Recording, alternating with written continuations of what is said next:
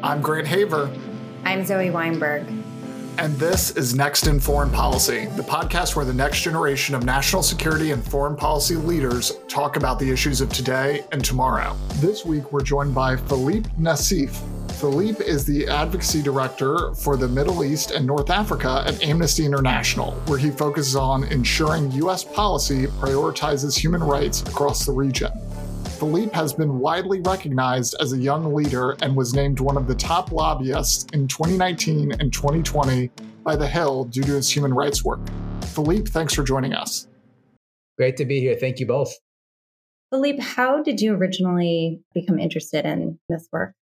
Basically, I was born in New Orleans and between New Orleans and Houston, spent most of my life down on the Gulf Coast but my father immigrated from Lebanon uh, and my mother from Mexico, and they both met at LSU. So for any Tigers who are listening, uh, I'm sure they'd be happy to hear that there's one that works on foreign policy in DC.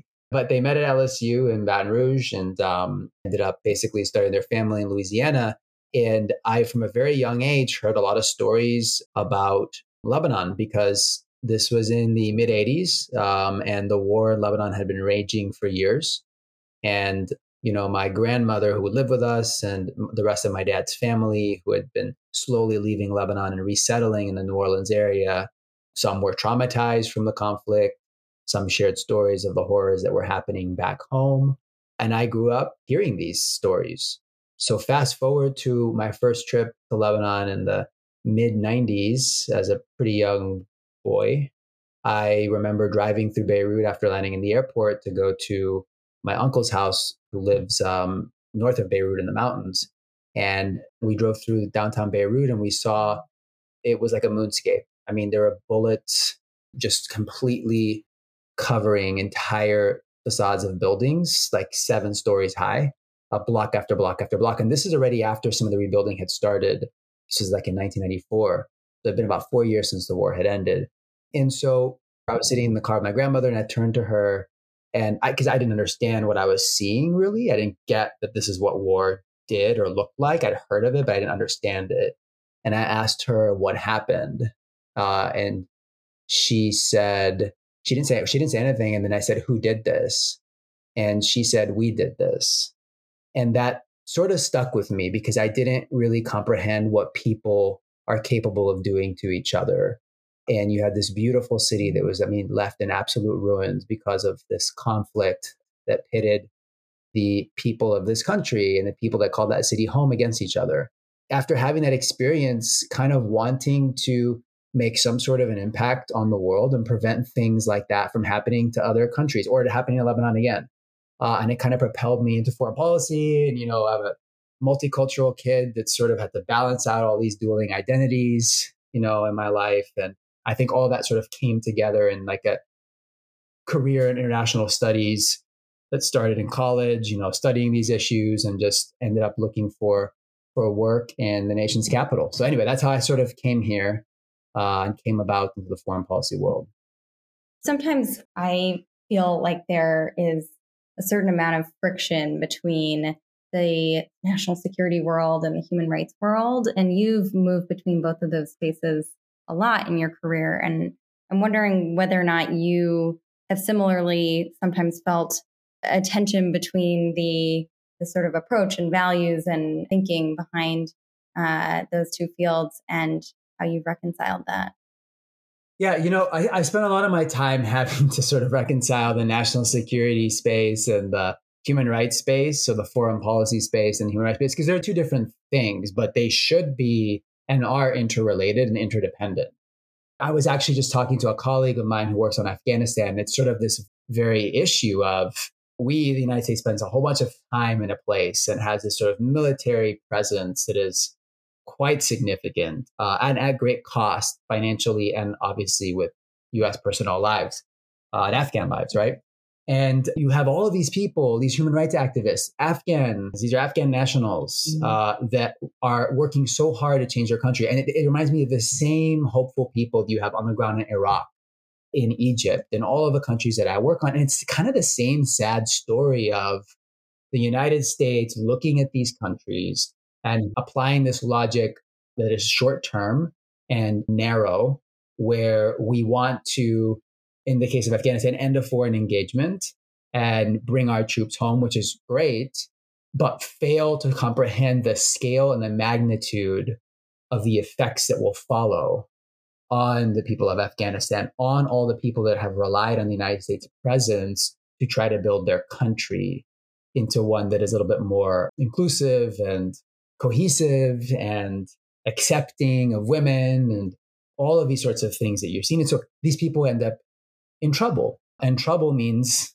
death in many cases in these countries. And so here I am sitting here, and it's the same story that's repeated itself over and over again. It's repeating itself in Egypt with the new arms sales that have been greenlit by the Biden administration, you know, and it's like, what about the tens of thousands of people in jail in Egypt right now that we've been trying to get released? What about all of the Libyans that are in jail? I mean, these are the kinds of things that you have to sort of balance out when you're talking to the US government, where I understand that there are certain national security objectives, but human rights should be a part and is a part of those objectives as well. Yet it's the first one to kind of get lobbed off because it takes a little bit more time and effort to safeguard and ensure that these conditions are existing in these countries. And that's work, right? And sometimes people just don't want to do that. Let's dig into that Egypt example. The president just greenlit additional military aid. You wrote in Just Security in July that the Biden administration needed to reset our relationship with Egypt. Given where we are now, what can we do to ensure and protect human rights in Egypt? I call this sort of the Khashoggi effect. And here's why I call it that. When President Biden talked a big game about making Saudi Arabia pariah state on the campaign trail, I don't know if y'all remember that when it happened, but it was something that was sort of a big deal. And I think it was really like a foot and mouth situation because I don't really think he intended to actually make Saudi Arabia pariah state. Like, I don't think that was like a policy that any of his foreign policy advisors at the time were actually planning on doing or wanting to implement. I think they want to hold Saudi Arabia accountable. That's a very different thing. In any case, he said that.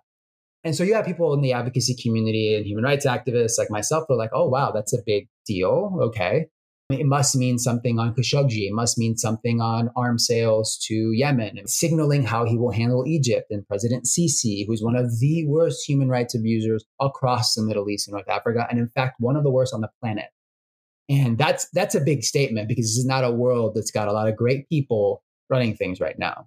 So you you have this situation where the president gets elected. We have President Biden, and he fails, 100% fails to hold the Crown Prince of Saudi Arabia accountable for the killing of Jamal Khashoggi, or even people in the inner circle in the kingdom. That had a chilling effect on, on everything in the region because all of the other actors, especially President Sisi, was looking to see if the United States president was going to, on the world stage, hold something that everybody knew was greenlit by a certain someone, if he's going to call them out and met some sort of punishment, even if it may be symbolic, that he was at least going to verbalize it and say that this happened and it was wrong and there will be consequences. He did not do that. What's happened is that it set a green light for most of the Middle Eastern autocrats who have flourished under the previous administration of President Trump, flourished to continue the crackdowns that they already started after the Arab Spring. Okay. So even before Trump was elected. And they were just, they just grew in ferocity during the Trump administration. And Egypt is one of those places where you've got almost $300 million. So this is what we call FMF, so foreign military financing, that was supposed to be uh, for the Egyptian military. And you had that particular bucket of money frozen by the previous administration, the Trump administration. And now Biden, President Biden today, essentially released 170 million and withheld the remaining 130 million. That 130 million is a fraction of the whole, as you all are hearing me explain, the 300 million that was released. That's little to nothing because what that means is it's telling President Sisi, you've been really badly behaved. In fact, so badly behaved that even Trump had to do something about it. You haven't changed any of your behavior. You haven't released any of the political prisoners we've asked to release. There's been no justice for the hundreds of people killed in the Rabaa Square massacre almost a decade ago. All I mean, I can go down the list of all the things that have happened that we work on in Amnesty in Egypt. None of those things have been met or done by the Egyptians or even addressed. And yet they're still getting this money and they're still getting these arms sales and they're still getting the support from the United States. So we came out today, Amnesty International, Project on Middle East Democracy, or POMED, Human Rights Watch, a slew of organizations saying this is ridiculous. If human rights is front and center in the foreign policy of this presidency, which has been articulated to some degree by the president himself and his advisors, this is another stain on our foreign policy where it was a missed opportunity where we could have articulated some level of punishment for the Egyptian government's actions, and we failed to do so. And so that's that's the latest mess that we've had to deal with as of today. I want to shift gears to the situation in Iraq. There have been very active protests in Iraq that began back in 2019 by activists who were protesting corruption, unemployment, inadequate public services, and so on. And they're they're pushing for major political reforms, and some some groups have said that they're boycotting the upcoming election. From where you sit, what do you see as the current situation in Iraq? And are you hopeful that the protests will lead to reform? This is an interesting thing to talk about because you have a country that has seen unbelievable levels of violence now for years. Most recently, with the Daesh or ISIS taking over, you know, swaths of the country and a genocide of Christians and Yazidis, and frankly, tens of thousands of other Iraqis. I mean, terrible stuff happened in 2014, 2015, 2016. Then you had this protest movement erupted. So there's a second Arab Spring that's been the focus of my work until COVID hit and it sort of picked up again, where you have protests break out in Iraq and in Lebanon and Algeria was one of the big, big ones. In Libya to smaller degree. And you, you had these movements that were essentially calling for the exact same things the Arab Spring called for in Tunisia and in Egypt uh, and in Syria, which totally became a bloodbath. And you have Iraq that sort of had its own civil war still going on during the Arab Spring and then the ISIS takeover and everything. And so they kind of like caught up to the party, so to speak. And you had all of the youth in the country wake up and say, We've been through what? Almost two decades of conflict here. We have nothing really great to show for. We have no future. We have no economy. The economy is the economy is a disaster. We have a political elite or a ruling class that is completely corrupt and has robbed us of our future. We're protesting. And you had this incredible thing where like Iraqis of all faiths took to the streets, a lot of very young Iraqis, and one by one they were felled by snipers. Snipers on the rooftops in Baghdad, in Erbil, in Basra, especially in, in the center and the south of the country. And we documented at least 700 people who were killed. 700 in about a year, pro- just protesting, who were killed by snipers and literally gunmen just coming up and shooting groups of people. And this was happening all through 2019, right around the same time the Lebanon revolution happened. You know, it's October 2019, November, December, January 2020, 21, then the pandemic hit, right? And everybody sort of forgot about this stuff. But there were months of sustained protests and demonstrations in Iraq that were really unprecedented. And they've picked up again, on and off, but they've picked up again. And it's really interesting to see how that sort of put the political figures in the country on notice that people are no longer just focused on the rivalry between the United States and Iran or like Saudi Arabia and Iran, all of these sort of geopolitical things you hear about in the news, but actually very basic access to water, access to electricity, education, you know, all of the things that people care about. And they were asking for these same things. And this was an organic movement, an Iraqi movement, just like it was an organic movement in Lebanon, an organic movement in Algeria. This was not Western encouraged. This was not Eastern encouraged. This was organic. And that fight is continuing right now. So when you ask me about Iraq, I can say, I don't know what's going to happen. I can just tell you that people have woken up in a sense that the spirit of the Arab Spring is not dead. It's very much alive. It's just sort of in a state of limbo across the region. And I think Iraq is a great example of that. This is, you know, especially interesting to me because, because I think you know, I spent several months in 2017 living in northern Iraq, working on the emergency response in Mosul. And even then, you know, I think the um, well, the role of the U.S. at that point was was obviously focused on counter ISIL operations. But you just said that all of these protests are are sort of organic. What has been either the U.S. response or role? Where does the U.S. sort of play into this movement? Well, I think that the United States right now has sort of I mean, you know, we were talking under the Trump administration. They weren't really saying anything about safeguarding the lives of these protesters. There was no investigations being led by the Iraqi government. You have one Iraqi government collapse, another one come up because of the protests. There's been little movement on finding out who has been doing all the killing. There's been a string of assassinations of protest leaders and civil society activists in Iraq. We've met with the State Department, we've met with Capitol Hill, we've met with the White House recently encouraging them, in fact, urging them to take a tough stance when it comes to how they're talking to the Iraqi government to push them. Okay, uh, this is another country that gets assistance from the United States. It's another country we had a big military footprint for a very long time. They listen to us, they talk to the United States. They also talk to Iran, and Iran has been behind a lot of the killings of these protesters, or at least Iranian backed militias have been behind a lot of the killing of these protesters and abductions.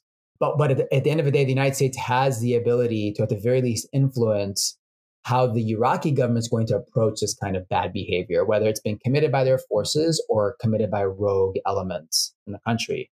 And that's our focus right now. I just want them, I want the United States government to really articulate that this is important for US policy towards Iraq, that the killing of the protesters, the assassination stops, and, and that there's accountability, that the government can demonstrate has the ability to find people who've done bad things and hold them accountable, because that's what, at the very basic level, a government should be able to do. I think that's in the United States' interest. I think it's in Iraq's interest, certainly the Iraqis' interests. Um, and we're kind of waiting to see how that engagement shakes out. I don't mean to sound super pessimistic here, but it seems to me that the United States has had. Than, you can't be worse than us human rights folks these days. So go ahead. Um, it, it, seems to me that the United States has has really failed to effectively be able to change how nation states interact with their citizenry. Whether that's in Afghanistan, where we were physically there and just left and it completely fell apart, or China or Russia or even NATO partners like Hungary and Turkey. What are the chances that if the US actually wants to support the protesters that we can get movement from the Iraqi government? So I think the chances are low, but they're not nil. And I think that they were nil not that long ago. Okay.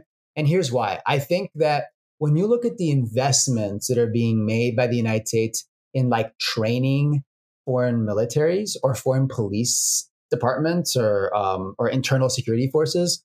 And I'm thinking Lebanon, for example, there's been a lot of money from the U.S. that's gone toward the training of these. You see the difference that it makes. You see that the number of protesters that have been killed in Lebanon is less than a dozen, or maybe maybe it's just surpassed a dozen, but it, it is, at, is at a much, much, much lower number than what you've seen in Iraq and what you've seen certainly in Egypt and in other places. And the reason for that is that some of the training has like a human rights focus and like crowd control, riot control training, and things that we're not necessarily requiring the Egyptian government to do when they're receiving money from us, right? Because we're looking at it, we're looking at Egypt from more of like an anti terrorism lens and a different lens in like Lebanon, where the United States trying to shape the trajectory of the country for the future and, and pull it into its orbit. So I think it's the application of what the US wants long term that impacts how the citizenry are treated by their own governments. And I think that's where I think that's where I have more optimism for some of the countries where the US has more of a um, soft power approach on training and education and accountability and legal training. Okay, building the court systems up for some of these countries so they're fair and so that they work and are independent of the political apparatus versus the anti terrorism, national security lens of things, where the United States looks at Saudi Arabia in that regard, and Egypt in that regard, uh, and other and other countries, and that's where there happens to be some of the most abuses. And so I think it, it just goes to show there's, you know, I think that when the United States is asking for something and requiring these countries of something, when they're getting this kind of assistance, it changes their behavior. And it's not going to be perfect. It is not going to be perfect. I'm not aiming for perfect here. I'm aiming for some sort of a standard that gets us to perfect a decade from now or two decades from now. I'm not taking us backwards, right? I actually am optimistic that when the United States says these things are important, here is the assistance you're getting from us. It's not supposed to be used to kill protesters directly or indirectly. The court systems that we help you build and fund, and the French have helped with, and the British and all of these other countries are supposed to be functioning in this way. And if you can't do this in a year from now, you're going to have other issues, right? These are the simple messages that are just not being conveyed. The driving force behind President Biden's foreign policy is supposed to be this foreign policy for the middle class. And I fear that one of the things that this has revealed is that the preference of Americans is to actually disengage, especially from the Middle East, use drones as necessary to keep insurgents down, and basically lose our moral responsibility to help with human rights. How would you talk to the average voter about why we need to hold Iraq accountable for the lives of these protesters or Egypt accountable rather than focus on the national security issue that is counterterrorism? Yeah, so here's what I would say. And here's what I do say when I'm talking to people around the country, so like outside the Beltway on these issues. I say that the national security approach is totally valid and it's approach that shouldn't just disappear at the expense of something else. But nor should the human rights people focused approach disappear at the expense of anything else. And we just seem to seesaw back and forth between these two sort of extremes. And it's like the oldest tale in US foreign policy, right? But it's still happening. And it seems to be happening not in more frequency, but but almost more clearly in the sense that like you have these visceral images of a baby being handed over a gate in Kabul, you know, to a U.S. Marine, or of these civil society activists that have tried so hard for so long and survived ISIS and everything, only to get shot by some random person we don't know who did it in Baghdad because they wanted clean water. Okay, so well, the United States wants to leave its foreign military engagement in the Middle East and North Africa. That's fine. That's great. At the same time, there are all of these people that have, throughout the years of us and other countries, in trying to sort of build up the legal systems, build up the security forces, build up democracy and democratic initiatives in these countries that shouldn't be entirely abandoned. And what's happening is that when the United States is still talking to these countries, whether we were engaged with them militarily or not, they're not talking the human rights game anymore. The human rights stuff is thrown out the window first when the United States is withdrawing from a place because people in this country don't think that we could really fix a human rights situation in some of these countries. And the Iraqis on the street the 700 kids that were killed, they seem to think otherwise. It's, that's my point. Like they actually seem to think that they didn't really need the United States. They're doing this on their own. Whether they learned that from us or not, it's beside the point. I hardly think that we invented the form of protest. It's been around for a long time. But these people, they took action and they tried to take the future of their country in their hands, which is something that President Biden has said that he wanted Afghans to do. And presidents countless times before said they wanted this country to do and that country to do. These kids did it. And we can't even articulate to the government that is there right now to figure out who killed all these people and bring them to justice. That's that's what I'm talking about. And so I tell people across the country, these are two different questions. Okay? It's like, you know, making me choose between a quesadilla and a taco. And I'm like, well, they're both really good and I would like one of each. Do I have to pick? it's just sort of like, what if I want one of each? It doesn't make any sense. This is not something that has to be one or the other. And we're constantly almost engineering the options as if it's one or the other. And it's not, it isn't. And I think that is my, that you can hear the frustration in my voice because that's, what we're seeing happening in Afghanistan. But I already saw that happen in Iraq, and I've seen that happen in a whole bunch of other countries in the Middle East and North Africa. And I'm worried that it's becoming the normal. I'm worried this is how we behave now. Uh, and that's not good. I want to talk a little bit about the role of technology, both in jeopardizing human rights and also in advancing them. You know, I think we all know plenty of examples of authoritarian regimes that have used digital tools to conduct targeted surveillance, censor their populations, and so forth. And yet at the same time, technology is also being harnessed by human rights activists proactively, you know, via secure messaging tools or to document incidences of human rights abuses. In the course of your work, I'm sure you come up against technology in both of those uses. So would love to hear your thoughts about balancing both the sort of risks and opportunities that new technological tools are presenting.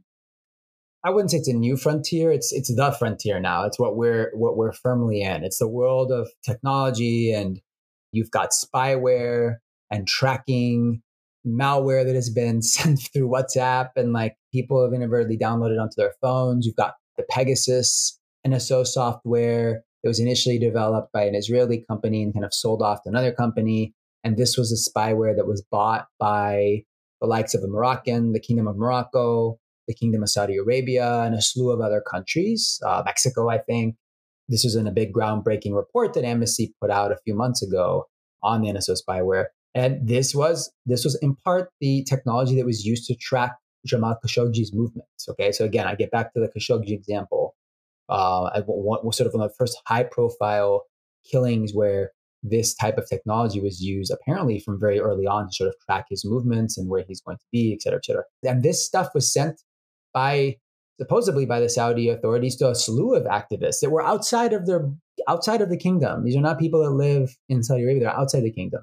So you have a situation where the human rights communities had to sort of step in and talk about how we handle the sale of this kind of technology to countries. And so we're approaching it from the same way we approach arms sales. So it's not just about how we sell tanks and precision guided munitions, but also how our companies that develop this technology sell to foreign governments. That's a little bit harder to regulate, right? That you can see where this is going because it's becoming government stepping into the private sector and the private sector's generation of this technology, create they, these creations of this technology and these apps and this software for sale to other entities. And so what we're trying to do is encourage the companies that have any kind of technology that can be manipulated to track people, not to, in fact, sell this technology to countries that are serial human rights abusers. So the most obvious human rights abusers that we know. The same way that we don't like selling weaponry to these countries. It's a little bit of a different approach, but it's sort of I look at it as the same. Um, same problem at the end of the day because it's caused people to die. It's, it's caused people to lose their lives. And what it does is it snuffs out especially during the age of the pandemic when we're all from home, working from home, when our protest leaders in Lebanon and Algeria are separated from their colleagues, they're not allowed to mm-hmm. gather in public. So everything is now virtual. It's easier to pick some of these people off. And this is sort of the thing that we've been scared and, and we've seen happen in sporadic cases where these governments that have the software are able to go after that one journalist that wrote that bad story on the COVID response in Egypt, or that one civil society activist that organized that protest a year ago in downtown Baghdad. This is the kind of stuff we don't want to see become the norm. And that's sort of a new level of engagement the human rights communities had to step up and work on the last several years. Just today, the Department of Justice charged three U.S. nationals of hacking on behalf of the United Arab Emirates. Do you think that the US should completely stop any support for allied intelligence services in cyber? Or do you think we need to find some middle ground?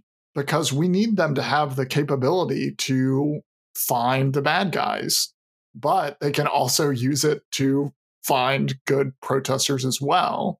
how do you how do you think about balancing those things especially when it's human capital and not just the cameras and the systems to do the spying i don't have a clear answer to that and it's partially because my expertise on this particular issue is like non-existent right i just know the technology exists i know how it's being used to track people and my focus is on making sure we don't have our civil society activists targeted by this technology. And the easiest way to do that is to make sure, the, and this is this is again very easy, make sure that the U.S. government and then also the public, the American public, knows that if there is a company that is U.S. based selling this to Saudi Arabia, people need to know what will result if the Saudis get their hands on this kind of technology. Okay. And I think as a baseline, as long as people know that, it actually begins to fix the problem. The second aspect is making sure there's some sort of regulation, okay, where there aren't national security objectives of the United States compromised because the Saudis have it out for somebody in an allied NATO country. They've tried targeting people here in the United States and in Norway and in some of the Nordic countries where there are Saudi dissidents that are living. I mean, that is a big deal. And they're using this technology to do that. When you look at it that way, it becomes a little bit easier for the US to find a hook, the US government to find a hook and say, wait a second, this is clearly abuse. This is actually undermining all kinds of efforts, not just between us and Saudi Arabia, but between us and our NATO allies. This has to stop. Right. And I think that's where we're trying to kind of move the conversation. You know, nobody wants to see the US be unable to use its own technological prowess, so to speak, to track terrorists and do all this other stuff that we do.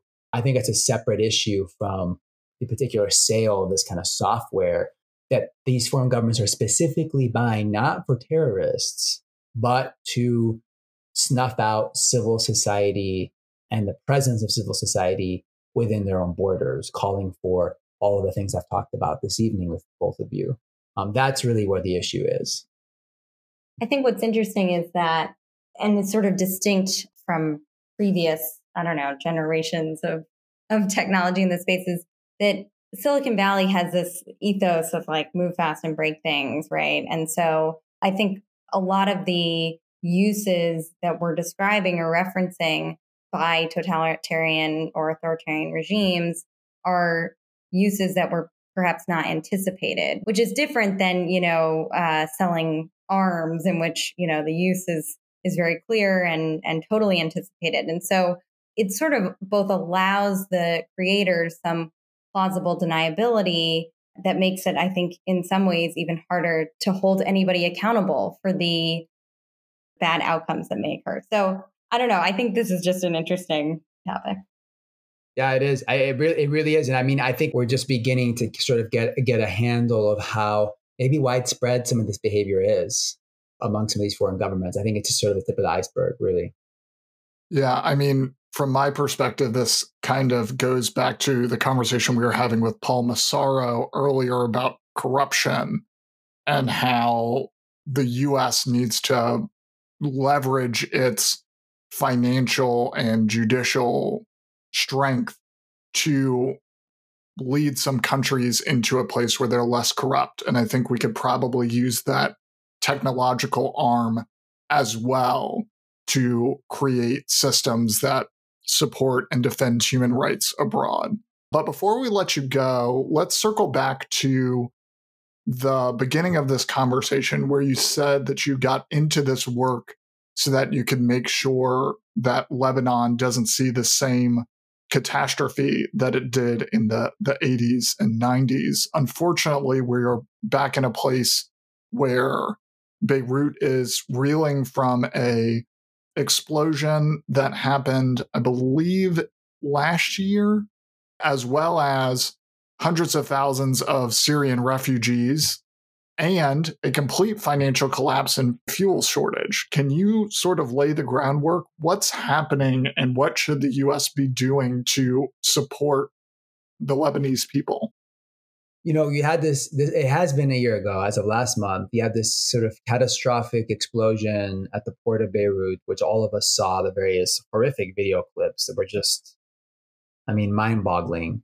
You had this occur during a pandemic during a time when the country, which is the size of Connecticut, was hosting or is hosting 1.5 million Syrian refugees, okay, which is the equivalent of like all of Canada moving the United States and maybe even a couple more countries.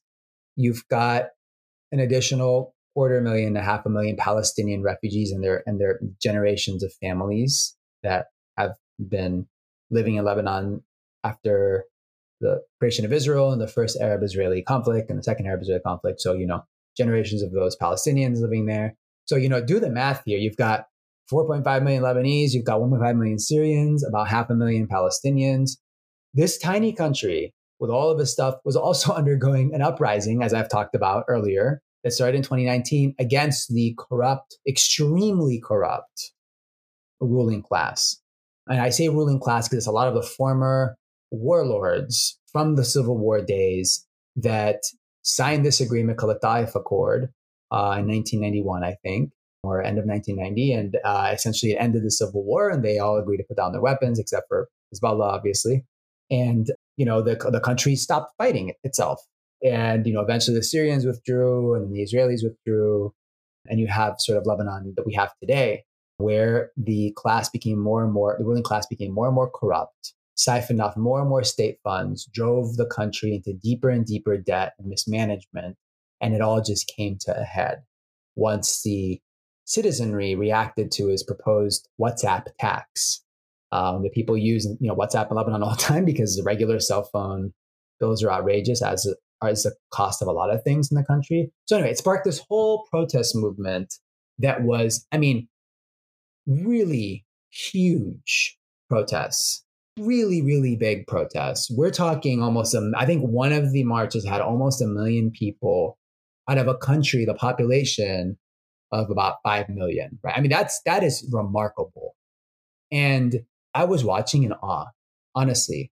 It's like after all that went wrong with the Arab Spring and all of these other countries to see millions of Algerians and millions of Iraqis and Lebanese and others come out again in the fall of 2019 demanding the same sort of changes that you saw. It really makes me wonder what would have happened had we not had the pandemic.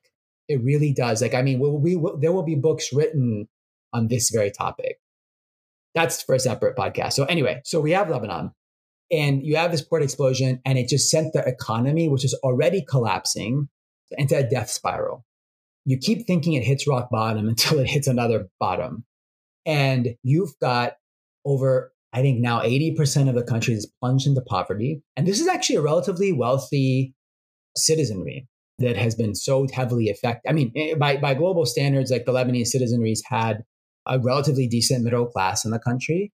There was some state support for some of the more disadvantaged communities in the country. All of that has completely been evaporated within, within a year and a half. The World Bank has called it one of the worst economic crises in history, in human history, after the Spanish Depression during the Spanish Civil War, and I think after another country's depression during the 1920s. So we are talking about a very serious situation in Lebanon. Um, it's remarkable the country didn't devolve into a bloodbath.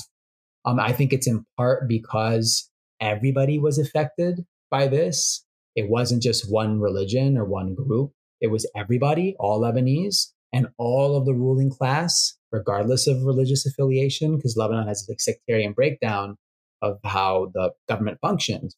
Christian president, Sunni prime minister, Shia Speaker of the Parliament, they were all responsible. And so it was just sort of like if if everybody is if everybody sucks, how do you fix it? Right? It's essentially the the, the this horrible conundrum the Lebanese found themselves in. So now we have a government that got formed after a year or so since the Beirut port blast when the last government resigned, which was I think the third one they had in about two years. And it's unfortunately roughly the same sort of corrupt mix of people, but it got so bad in Lebanon that something had to give. And it was either going to be violence or it was going to be a government that would implement some of the reforms that the IMF is asking for, the World Bank is asking for, the US and France are asking for in order for aid to free up to stabilize the country. So, right now, we have a government in Lebanon. We don't know what's going to happen next. We do know that reforms are being rolled out, but the ultimate problem still exists, right? And this gets back to the whole point of this this evening's conversation. What does the United States want at this point? They didn't want a violent confrontation in Lebanon, another failed state in the region. I think that's a good thing. Nobody wants that. But then is that the expense of one down the road because of this new government? And is it going to be as corrupt as the other ones? Or has there been some sort of agreement? Because you have elections in two years in Lebanon, where there will be some kind of free and fair monitor elections in Lebanon, which will be a good thing. And maybe the change the Lebanese are seeking that will come in 2022. You know, we don't know. Um, but that's essentially what's happened over the last um, year and a half. And I'll say one more thing on this too. We have a huge office in Beirut. Amnesty's nerve center for the region. We have an office in Tunis and we have an office in Beirut. We, we got kicked out of most of the other countries in the region. We can't operate safely in most of the other countries. So you've got, you know, Human Rights Watch that has an office in Beirut. You've got mm. CNN and BBC, and you have all of the media companies that are anchored there for the region because it's relatively safe for them to operate out of that country. If something goes wrong in Lebanon, I fear for all of the refugees. I fear for the Lebanese. I feel for civil society, for the whole region, for the Egyptian activists that have fled there over the years, for the Syrian activists, for the Iraqi activists, for the Kurdish activists, for the Palestinian activists, all of the people that have made Beirut their little free place to hang out and try to change their countries from afar, but not too far. Uh, I worry about what effect that will have on the rest of the region. And I don't think people really comprehend that in this country. And that's something that we really should keep an eye out for over the next couple of months, and next couple of years. What will happen if something happens to Lebanon? And how do we prevent that from happening? Are we already seeing NGOs and companies pull out, like move their headquarters out of Beirut? I haven't seen that in any sort of large scale yet. That's a good question. I'm surprised we haven't seen that. I mean, maybe people really sort of thought it's better to be in a place where you won't be thrown in jail indefinitely and be without electricity indefinitely. And that was sort of the trade off for some of the folks in order to stay in the region and be with the people. You know, I think that's how a lot of folks have viewed it. Um, I do think there are some media bureaus that have like transferred a lot of their work to like Cyprus or nearby. But I don't know. I mean, again, there's not too many other options to stay in the region and be able to do your job without interference, right? So I think that's sort of the question everybody's asking. How much longer can they tolerate these conditions there? Um, I think that's really where, but the question people are starting to ask now. So, well, it's that time of the show where we talk about something political or cultural that we're following. I'll go first this week. I'm following BTS at the United Nations. The K pop group was appointed as the special presidential envoy for future generations and culture for South Korea, and they are expected to attend a meeting on the UN Sustainable Development Goals. I'm not a big K pop fan, but I am a big multilateralism fan. I hope that their presence brings attention to the important work of the United Nations and that more public attention will drive the United States to step up and lead in an organization that is in dire need of reform. Zoe, what are you following this week? I've been following the private sector space race that's been playing out very publicly in the last couple months. Blue Origin, Virgin Galactic, SpaceX, etc. And the latest development on that front uh, is a journey on a SpaceX rocket by a crew of four people called Inspiration 4, which is going to be orbiting the planet for several days at an altitude that's significantly higher than the International Space Station. Historically, of course, space travel was really the domain of our federal government and our work in defense and science. And, you know, I continue to find the commercialization of space, the fact that the private sector is driving the majority of our space activities to be a pretty major development. And on the one hand, I think, you know, the perhaps the private sector is making up for underinvestment on the government's part. And maybe that's a good thing. But I think the implications are are quite complex and I'll be curious to see how it evolves. Philippe, what are you following this week?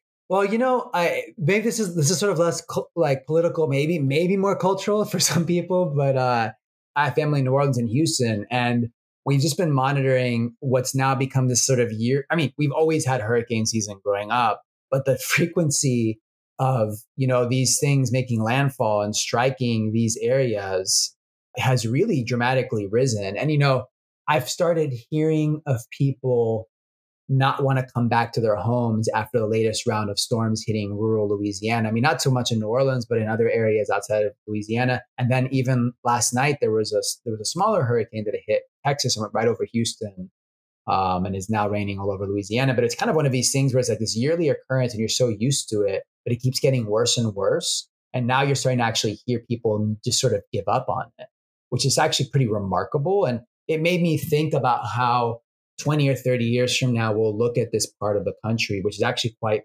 culturally rich. You've got an incredible history of blues that is that originated and along the Mississippi Delta, and like those whole communities are being displaced because of the human induced climate change and the and the, the increasing severity of these storms. And you know, it just it's had my mind churning as to like what the response really needs to be? Is this like a Netherlands style like wall that holds the Gulf of Mexico back that they're kind of talking about doing in some cities like New Orleans, but like can you just do that for an entire coastline? You can't, right? So then what do you do with all the people that are living there?